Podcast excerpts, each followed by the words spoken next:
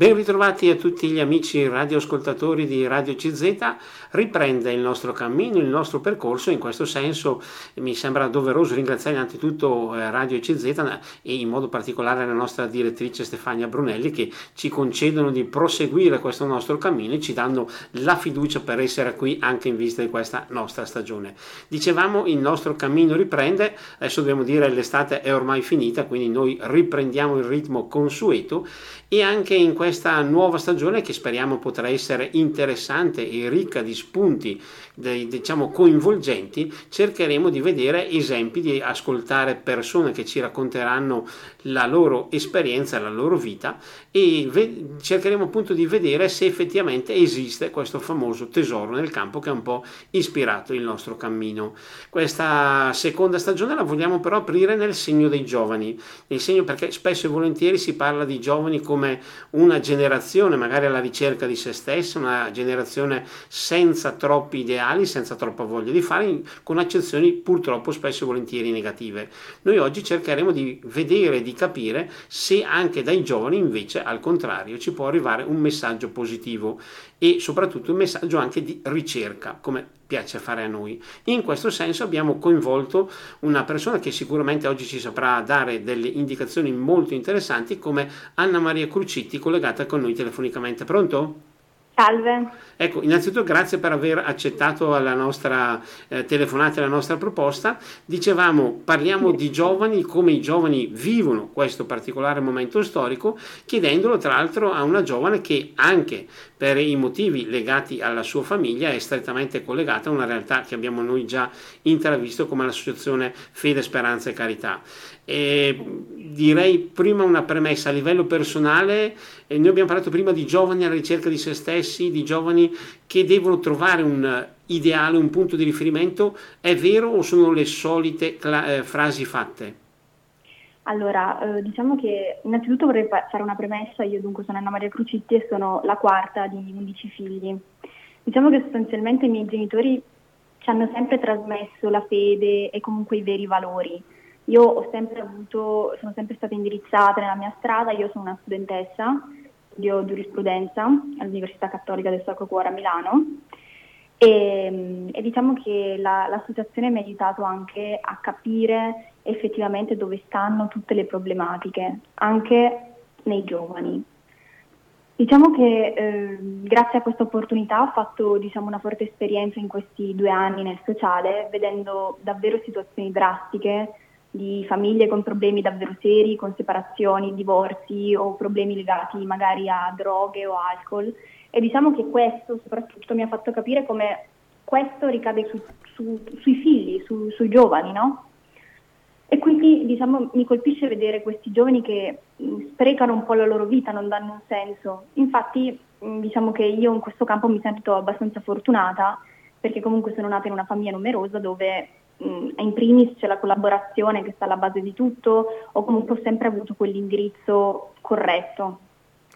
Certo, in questo senso, diciamo prima appunto, l'abbiamo già sfiorato, ma ci torneremo su ancora nelle, nelle prossime nostre chiacchierate di questa, di questa mattinata.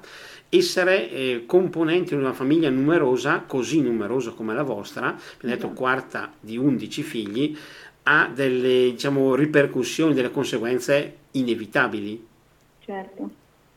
Certo, ha delle conseguenze importanti perché comunque si cresce con davvero dei valori importanti, perché nel momento in cui non ci dovesse essere magari una collaborazione forte tra fratelli, non ci, non ci dovesse essere magari un aiuto reciproco o comunque non dovessimo avere determinati valori saremmo cresciuti in modo diverso. Ma noi fortunatamente abbiamo due genitori alle spalle che ci hanno sempre supportato o comunque aiutato in tutte le nostre scelte e questo ci ha avvantaggiato ed aiutato, soprattutto essendo in una famiglia numerosa è fondamentale questo ecco, par- aspetto. Parlando di scelte di giovani, può essere diciamo vero, credibile il fatto che i giovani al giorno d'oggi guardano un po' più eh, in modo ristretto al loro orticello oppure riescono ancora a guardare al di là? Allora, parlando dal mio punto di vista, io grazie agli insegnamenti che mi sono stati dati riesco anche a guardare oltre, perché comunque mi hanno sempre insegnato anche a vedere, ad aiutare il prossimo, soprattutto con, con l'associazione che appunto opera esclusivamente per fini di solidarietà sociale, quindi opera per il prossimo, all'aiuto del prossimo. Però eh, diciamo che spesso e volentieri nei giovani io vedo molta, molta chiusura, stanno, stanno, nel loro orticello, ecco, come dice lei, perché eh, non hanno magari quella, quella, spinta in più o comunque quella, quella, quell'educazione, quegli insegnamenti che magari io sono stata fortunata a ricevere. Però mh, questo non, non, è un fattore di generalizzazione per tutti i giovani, perché comunque eh, io conosco tantissime persone che ehm, si sono interessate, giovani soprattutto, che si sono interessati all'associazione, che hanno voluto eh, immettersi aiutarci eh, come volontari nel fare pacchi o comunque ci sono tante persone che sono vogliose di voler aiutare il prossimo, quindi non è proprio un, un generalizzare. Certo, ecco. non si può fare di tutta l'erba un fascio, però mh, mm, to- esatto. tornando a quello che avevamo sfiorato prima come tasto, mi sembra davvero fondamentale che per quello che riguarda la vita, la formazione dei giovani, possono questi stessi giovani contare su un punto di riferimento irrinunciabile che è quello dei genitori. Senza una guida, diciamo, sicura, eh, dei genitori anche i figli ne risentono loro, nel loro cammino di crescita. Sì, diciamo che questo io l'ho, l'ho compreso con l'associazione, aiutando le persone e capendo davvero i problemi che stanno alla base, no? E questo mi ha fatto capire davvero come ricade tutto sui figli. E quindi eh, diciamo che sì, il problema fondamentale secondo me è quello, perché comunque non avendo magari un, un insegnamento o corretto o comunque una, una, modalità di vita che può aiutare eh, nel crescere e via dicendo, può eh, danneggiare la, la, figura del figlio, può danneggiare il giovane a non fargli capire effettivamente le cose fondamentali della vita. Certo. In quest'ottica noi abbiamo già sfiorato in un paio di spunti la realtà dell'associazione Fede Speranza Carità che tra l'altro abbiamo incontrato nella nostra prima stagione. Possiamo ricordare più o meno come è nata e soprattutto come opera e quali sono i suoi obiettivi? Sì, allora diciamo che l'associazione Fede Speranza e Carità è un'associazione che fu ideata da mio padre, che sarebbe Antonello Crucitti, e con l'idea di appunto arrivare al prossimo, quindi come dicevo prima è un'associazione nazionale di volontariato che opera per fini di solidarietà nel sociale e diciamo che l'obiettivo è ehm, a favore delle famiglie in difficoltà, ad esempio materiali o economico, finanziarie, anche morali, anche di persone anziane, malate, emarginate, insomma tutti, mm, tutti sett- apre tutti i settori. E diciamo che ha, un, ha, l'obiettivo di sensibilizzare anche l'opinione pubblica, aiutarli sia a livello economico, quindi magari con, con dei pacchi alimentari che vengono creati eh, facendo la, la spesa all'Esselunga vengono composti questi pacchi alimentari eh, e vengono diciamo, portati a queste famiglie casa per casa, queste famiglie in difficoltà che magari ci contattano o comunque eh, essendo che mio papà ha un'esperienza trentennale eh, sa effettivamente le famiglie che necessitano davvero eh, nel, nel, Bresciano o comunque a livello nazionale. E diciamo che eh, l'associazione ehm, ha proprio questo obiettivo, l'obiettivo di aiutare, aiutare il prossimo e noi diciamo sempre si riceve più nel dare che nell'avere, perché davvero io per quanto riguarda la mia esperienza personale eh, ho sempre portato i pacchi ad esempio con mio padre alle famiglie ecco, in difficoltà, ai più bisognosi e vedevo davvero gli occhi lucidi di queste persone. E a me mi hanno sempre davvero toccato e commosso perché è come se tu avessi davvero ricevuto tanto in quegli occhi, vedendo quegli occhi e quindi diciamo che a me personalmente mi ha aiutato davvero su tutti i punti di vista. Ecco, possiamo chiedere cosa spinge una ragazza giovane a portare avanti questa attività, magari togliendo magari minuti al divertimento con gli amici, togliendo spazio a qualche altra uscita di divertimento? Ma eh, diciamo che mm, mi spinge a ritagliare parte del mio tempo perché comunque io ho capito l'importanza davvero di aiutare, l'importanza della parola aiutare le persone in difficoltà, anche perché anche tra i giovani, magari quando andavo al liceo o in università, vedo tante difficoltà, tante difficoltà e quindi io sono la prima che si mette e si vuole mettere in gioco per aiutare queste persone. E quindi è proprio questo che mi spinge a ritagliare parte del mio tempo, magari che mi può servire per studiare o per uscire con gli amici, ecco come dice lei, ma io preferisco e davvero ci tengo a ritagliare parte del mio tempo per dedicarlo davvero a queste persone che sono in difficoltà. Una sensibilità che tra voi fratelli è condivisa, è diffusa o magari diciamo è una sensibilità più personale?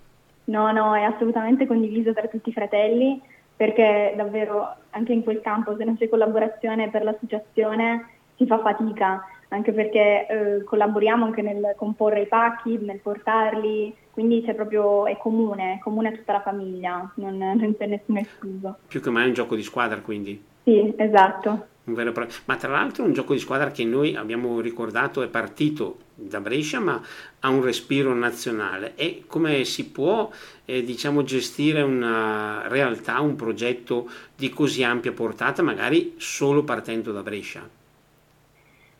Allora, mh, mm, si può gestire innanzitutto, vabbè, mh, mm, ovviamente grazie all'esperienza trentennale di mio padre, perché comunque noi, essendo eh, i miei genitori sono entrambi calabresi e io sono nata in Sicilia, quindi già abbiamo un, un ampio campo a livello nazionale, quindi abbiamo ogni, in ogni parte d'Italia delle, dei referenti, ecco, delle persone che ci sanno dire magari chi necessita, chi ha davvero bisogno e quindi mio padre ha contatti con con tutti questi vari posti per aiutare e arrivare direttamente a queste famiglie. Quindi prendiamo il nostro furgone e partiamo senza problemi. Quindi sapete anche che il vostro impegno, vostra, il vostro volontariato va dove serve, non è che ci sono giri certo. strani oppure dubbi.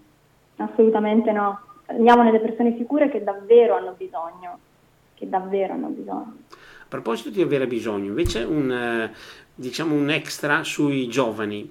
Spesso e volentieri mi capita di sentire o di parlare di giovani che purtroppo magari avranno anche tutto nella loro vita, staranno cominciando a costruirsi un futuro importante, ma sembra, o da come parla può essere anche così, come parlano può essere anche così, che manchi qualcosa. Cosa potremmo dire a questi giovani che non sono soddisfatti o non sanno invece dove indirizzare le loro energie? Ma io penso che da giovane posso um, magari nel mio piccolo lanciare un messaggio positivo, che eh, l'aiuto è fondamentale anche per arricchirsi, ecco, come dicevo poc'anzi si riceve più nel dare che nell'avere, quindi magari puoi essere la persona che ha tutto nella vita, che è, è piena e ricca di cose, però ha sempre quella mancanza. Io dico, questa mancanza ha bisogno di essere colmata, no? E perché non buttarsi magari nel mondo del, dell'aiuto verso il prossimo, eh, nel mondo del, del, volontariato. E questo è il messaggio positivo che vi lascio, questa più, più che altro una domanda. Certo. Perché non farlo? Una domanda che poi potrebbe essere anche ulteriormente illustrata. Noi siamo nella società dei social, delle ipercomunicazioni, nelle quali magari soprattutto anche i giovani hanno la possibilità di mettersi quasi istantaneamente in contatto con l'altra parte del mondo. Però sembra che questi contatti non siano poveri, non diano più eh, sensazioni forti alle persone e ai giovani in particolare. Diciamo che il mondo dei social è un mondo un po' particolare, perché comunque spesso mh, ci sono poche cose, davvero poche cose che vengono sensibilizzate anche perché dietro un, un cellulare o comunque qualsiasi dispositivo elettronico viene tutto minimizzato o viene letto magari in maniera corretta. Infatti io penso sempre che è davvero importante interfacciarsi con la, con la, realtà, non stando dietro magari un telefono dove leggi sì quella notizia, ma poi effettivamente non, non ti lascia niente dentro, non, non, ti sensibilizza e non ti può magari aiutare a capire come colmare questo tuo vuoto, soprattutto a livello dei giovani, perché fondamentalmente sono i giovani che utilizzano i social. Quindi diciamo che il mondo dei social è un, è un po' distante dalla sensibilizzazione. Adesso sembra quasi di dire però che se uno o non parla con i social o non è nei social quasi quasi, non dico che non esista, ma si perde parecchi contatti, ecco, usiamo questa parola magari.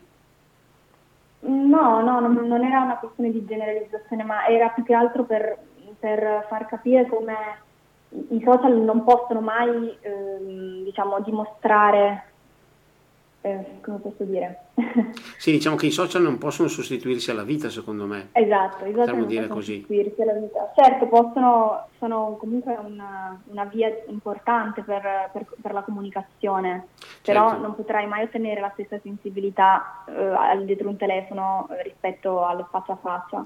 Sì, perché in effetti, siccome abbiamo detto prima, volessimo lanciare un messaggio positivo in questo senso, potremmo dire che ovviamente i social visto che ci sono e sono uno strumento importante, è utile magari anche conoscerli, magari usarli, però non bisogna lasciarsi prendere da una sorta di ossessione da social oppure dalla convinzione esatto. spesso errata che proprio i social siano una sorta di chiave o di casa nella quale bisogna assolutamente entrare. Esatto. Che può risolvere ogni problema. A proposito di casa, ho usato prima la parola casa non a caso, scusate questo gioco di parole, e abbiamo parlato prima della vostra famiglia numerosa. Vorrei chiedere anche una sorta di curiosità, ma essendo così tanti fratelli, come riuscite a gestire la vita quotidiana?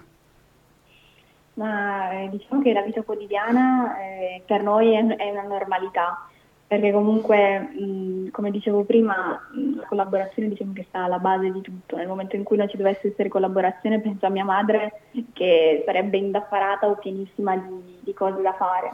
Quindi diciamo che un po' tutti nel nostro piccolo ci diamo da fare e magari cerchiamo di aiutare quello più piccolo di noi o comunque cerchiamo di eh, aiutarlo magari nei compiti o comunque nel, nel sistemare la casa, nel, nell'aiutare nostra madre, nostro padre, insomma c'è un, davvero la parola chiave è collaborazione. Collaborazione che però magari ogni tanto può fare dei conti con qualche incompressione, qualche screzio. Certo, certo, assolutamente il, i litigi o comunque le discussioni sono normali, anzi strano se non ci dovessero essere quindi mh, mm, diciamo che capita anche litigare, non, non siamo la famiglia del mulino bianco, siamo assolutamente persone non, normalissime che vivono la loro quotidianità tranquillamente e, e quindi diciamo che insomma mm, quello che ci hanno insegnato i nostri genitori sono dei principi e soprattutto la trasmissione della fede, che ecco. secondo me è una cosa davvero importante. Due note in questo senso. Quando c'è uno screzio capita anche un litigio. E di solito come riuscite a superare questo problema? Mm, immagino che non si creeranno steccati o divisioni, ma come riuscite ad andare avanti? Beh, mh, mm, di solito i nostri genitori ci hanno sempre insegnato che il perdono o comunque chiedere scusa al fratello eh, è, la, è, la, base per poter proseguire o per andare avanti. Per, diciamo, per, per rendere il vostro cammino, in fin dei conti, no? Esatto.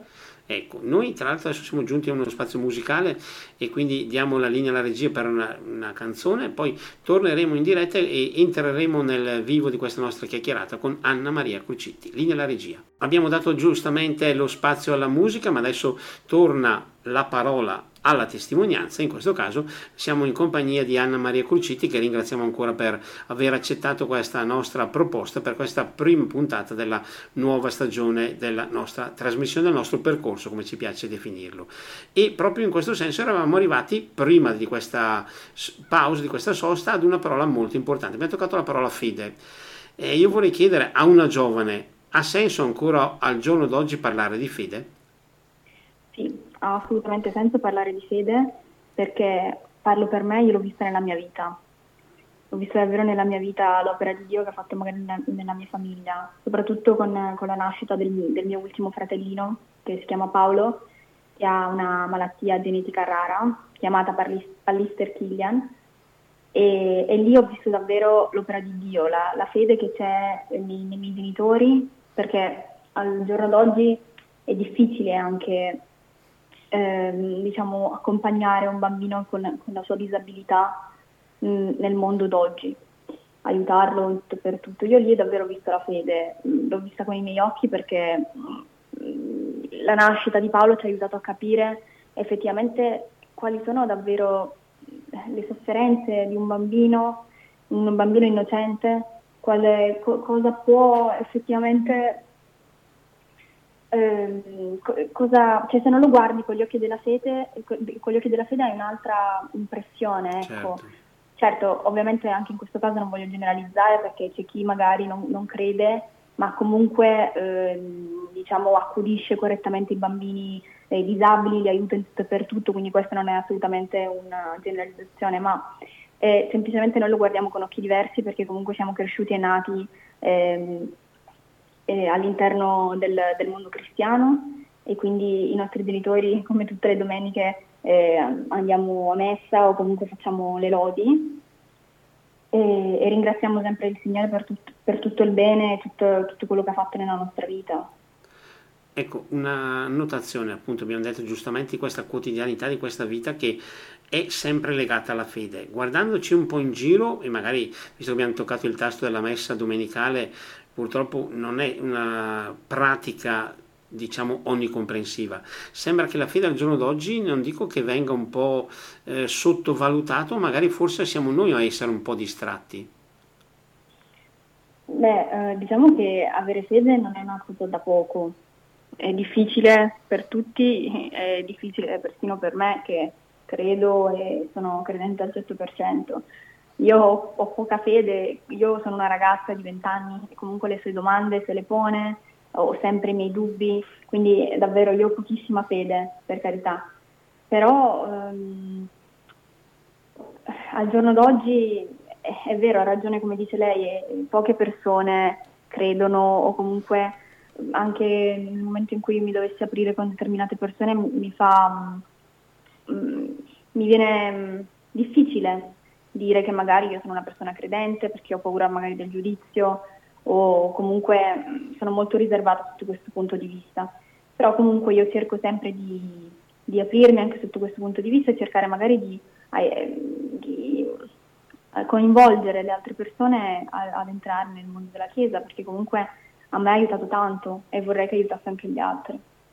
Ecco, quale può essere la difficoltà? Ovviamente noi stiamo parlando a livello generale, però se cerchiamo di non generalizzare, anche se non è facile, ma al giorno okay. d'oggi in una società come la nostra, ipertecnologica, ma anche iperfrenetica, quale può essere la difficoltà principale a eh, mettersi a contatto con la fede? È una domanda molto difficile questa, non, non sapere neanche bene come rispondere sinceramente. Forse dicevo prima magari proprio questa nostra frenesia, poi mi sembra di poter dire che non per tutti, perché adesso tra l'altro questa pandemia ce l'ha anche un po' insegnato, ma molti di noi consideravano la nostra società quasi capace cioè di essere autonoma e questo sentirsi autonomi magari a volte toglie un po' di spazi per la fede che è invece un affidarsi a Dio. Certo. Potrebbe essere questa una sorta di spiegazione di sì, questo potrebbe problema. essere questo, esatto, sì. In quest'ottica invece aggiungendo un discorso sempre di eh, rapporti con i giovani, ecco abbiamo detto prima, eh, con gli amici, e anche par- parlare di cose, come stiamo facendo noi adesso, di, di fede, di cose anche di crescita personale non è facile.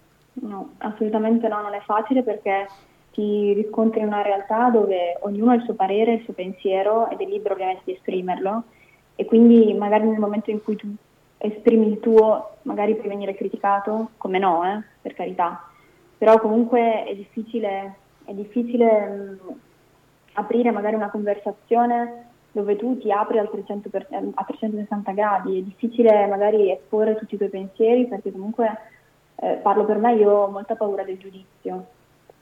E quindi è molto difficile. Ecco. ecco. domanda, anche in questo caso sarà sicuramente una domanda molto difficile, ma visto che siamo in radio e nessuno ci vede fisicamente, possiamo approfittare di questa situazione. Eh, hai detto adesso, io ho molto paura del giudizio, perché questa paura del giudizio? Perché siamo catapultati appunto in una realtà dove, dove ognuno ormai ha il suo pensiero, ha la sua idea e, e, il giudizio parlo anche per me, io anche sono la prima a giudicare, sono la prima peccatrice e tutto quanto, però il giudizio è, sta quasi alla base di una conversazione, magari nel momento in cui tu dici io sono una ragazza cristiana che va in chiesa, magari mia, il tuo amico potrebbe dirti ah sì va in chiesa ma io non credo, ma perché di qua, ma perché di là, insomma è un po' pesante anche per una ragazza di 20 anni e sì, quindi... magari la solita frase quelli che vanno in chiesa sono peggio degli altri o, o simili cose, però c'è anche da dire se io vado in chiesa perché ci credo, quindi posso certo. e devo essere convinto di quello che faccio. Certo. In questo senso. Certo, certo. E una annotazione invece, eh, visto che abbiamo parlato anche un po' di studi, a livello personale abbiamo parlato prima, tu sei una studentessa, una studentessa di giurisprudenza, perché la scelta di questa facoltà, che tra l'altro pochi anni fa è quello che ho fatto anch'io, per cui mm. posso avere qualche riferimento, come mai una scelta di questo genere? Allora, diciamo, eh, io sono molto affascinata da, dal mondo della, della giurisprudenza allora, diciamo che è stata una scelta eh, che parte dal, dal, liceo che ho frequentato perché mi trovavo dinanzi a un bivio dove avevo da un lato la, l'indirizzo mh, che era scienze umane e dall'altro l'indirizzo economico. Io inizialmente avevo anche l'idea di voler fare la, la maestra delle elementari, appunto nell'ambito umanistico, ma poi ho, ho riflettuto molto e ho capito che eh, davvero la facoltà di giurisprudenza ti apre uh, al mondo, davvero ti dà quella conoscenza e quella è proprio davvero importante, non per sminuire la, le altre facoltà, però è davvero una facoltà molto importante che ti aiuta a capire com'è la realtà fondamentalmente, ti, ti aiuta a comprendere eh, il lato giuridico, a comprendere eh, tutte le varie sfaccettature del, del, mondo del diritto. E quindi a me ha affascinato tantissimo e mi ha incuriosito tanto e quindi sono arrivata a questa scelta. Certo, un sogno nel cassetto per frequentare questo studio? Ancora non, non c'è, non sinceramente c'è. un sogno nel cassetto. Mm. E quindi diciamo non c'è un desiderio, diciamo ho scelto giurisprudenza magari per fare questo, per fare quell'altro, anche se dopo sappiamo benissimo, ovviamente anche quasi tutti per esperienza personale, che dopo tra i progetti che magari portano una persona all'università e poi quello che sarà la vita successiva cambia parecchio, però esatto. c'è un desiderio di dire ma io farei questo volentieri. Guardi, ancora davvero, io, io, entro adesso al terzo anno, quindi per fortuna ho ancora un po' di tempo per rifletterci bene, però so che fino adesso la facoltà di giurisprudenza mi ha aiutato anche per l'associazione, perché comunque non è solo eh, l'attività eh, manuale, ma c'è anche la parte, tutta la parte burocratica. E quindi diciamo che mh, collegando il mondo della giurisprudenza alla pratica sono riuscita a farlo, tram- farlo tramite l'associazione. Quindi, Quindi questo ad esempio per ora mi ha aiutato parecchio. C'è stato subito un utilizzo pratico insomma, di questi studi, anche esatto. perché non è mai semplice riuscire a portare nel pratico quello che si esatto, studia a livello teorico. E questo è stato senza dubbio un aspetto importante, un aspetto che invece ci ha condotti alla seconda e ultima pausa di questa nostra mattinata. La linea ora ritorna alla regia, spazio alla musica e dopo torneremo naturalmente in diretta per concludere questo nostro incontro che apre, come dicevamo in precedenza, questa stagione 2021-2022 del nostro appunto, percorso in compagnia ancora di Anna Maria Crucitti. Linea alla regia. E torniamo in diretta, dicevamo si avvia la nostra trasmissione alla sua parte conclusiva. Ringraziamo ancora Anna Maria Crucitti per averci accompagnato in questo primo appuntamento di questa nuova stagione e a lei volevo appunto chiedere, visto che abbiamo parlato molto di giovani, un suo sguardo sul futuro, visto e sommando un po' tutto quello che ci sta capitando anche adesso, visto un po' le sue esperienze, sua, quello che lei sta studiando, con quale spirito noi possiamo guardare al futuro? Beh, eh, lo spirito deve essere assolutamente positivo, deve, si deve partire sempre con positività. Io eh, continuerò nel mio piccolo ad aiutare le persone in difficoltà con l'associazione, eh, sarò sempre presente ehm, e continuerò così. Spero di riuscire a, a coinvolgere più giovani possibili per aiutarli magari a conoscere questa realtà e, e colmare magari questi, questi vuoti nel, nell'aprirsi anche nell'associazione, perché comunque se ci pensiamo le associazioni di volontariato sono state e possono essere ancora dei luoghi di incontro fra le generazioni dove dialogare e immaginare insieme tante cose, quindi mh, associarsi vuol dire fondamentalmente stare insieme e condividere un progetto comune, quindi magari aiutarsi, aiutarsi a vicenda, collaborare anche all'interno dell'associazione e spero sia questo, diciamo, questo è uno dei miei più grandi obiettivi e continuare ovviamente con, con lo studio e, e assolutamente lan- lanciare un messaggio positivo per i giovani di davvero buttarsi nel mondo del volontariato. Ecco, abbiamo detto prima, nel corso di questo impegno nel volontariato ci sono stati tanti incontri con tante famiglie, con tante realtà, senza ovviamente eh, fa, eh, citare magari le persone coinvolte, ma ci sono stati degli incontri che hanno lasciato un ricordo particolarmente forte, intenso.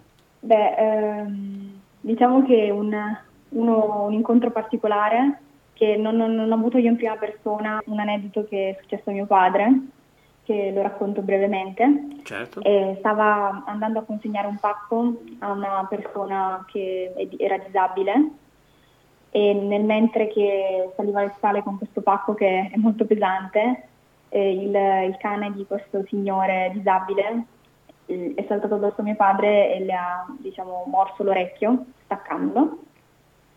E, e vedo quanto mio padre abbia tanta fede perché una persona magari normale avrebbe subito denunciato o comunque avrebbe, ma lui ha sempre detto eh, io l'ho presa come una missione, questa è una grande testimonianza per me che mi fa quasi commuovere, io l'ho presa come una missione e per me eh, portare quel pacco era una missione e vuol dire che dovevo andare così.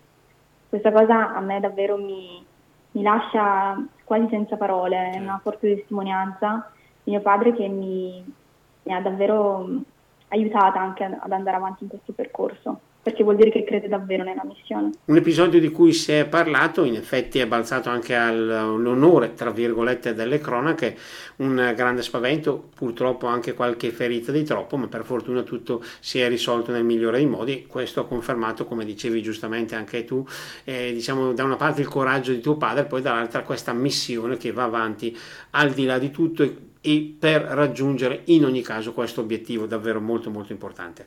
Siamo arrivati alla conclusione di questa nostra puntata, una ripartenza dopo la pausa estiva e anche la volontà di eh, riprendere un discorso che vuole davvero cercare di porsi dei punti di riferimento e di trovare anche delle esperienze come quella che oggi per esempio ci ha raccontato Anna Maria Crucitti con la sua giovane età, con la sua voglia di fare, ma anche diciamo con la timidezza che spesso e volentieri porta i nostri giovani a comunque porsi grandi obiettivi. Io la ringrazierei per essere stata qui con noi e a lei il compito di concludere con il suo saluto questo suo intervento. Io vi ringrazio infinitamente per questa opportunità che mi avete dato e vorrei diciamo, concludere eh, questa breve intervista con un messaggio positivo verso i giovani. Io sono positiva, eh, conto tanto su, su tutti i giovani come me, tutti i miei coetanei vi ringrazio ancora per questa opportunità e arrivederci. Siamo noi che ringraziamo Anna Maria Crucitti per essere stata qui con noi. Io direi in questa particolare circostanza di ringraziare non solo Anna Maria Crucitti, ma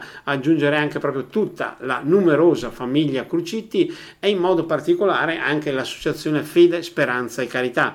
Sono un po' delle linee guida che spero e penso ci potranno aiutare in questa nostra stagione, in questo nostro percorso nel quale cercheremo ancora di trovare, di individuare un tesoro nel campo che possa davvero guidare il nostro cammino e guidare questa nostra quotidianità, una quotidianità che spesso e volentieri deve fare i conti anche con aspetti magari negativi, ma che in realtà, come abbiamo visto proprio oggi, possono venire sempre invece indirizzati verso il positivo. Questo è stato il primo ringraziamento di questa nostra nuova carrellata, una sorta di ringraziamento ma anche un'indicazione particolare per il proseguo di questa nostra stagione che sicuramente ci porterà a conoscere, a incontrare tanti altri personaggi che cercheremo di portare ai nostri microfoni e soprattutto per farli incontrare con chi avrà da casa il, la compiacenza di poterci seguire in, nostro, in questo nostro cammino. Grazie per essere stati qui con noi, a voi tutti buon proseguimento di giornate e naturalmente a risentirci alla settimana prossima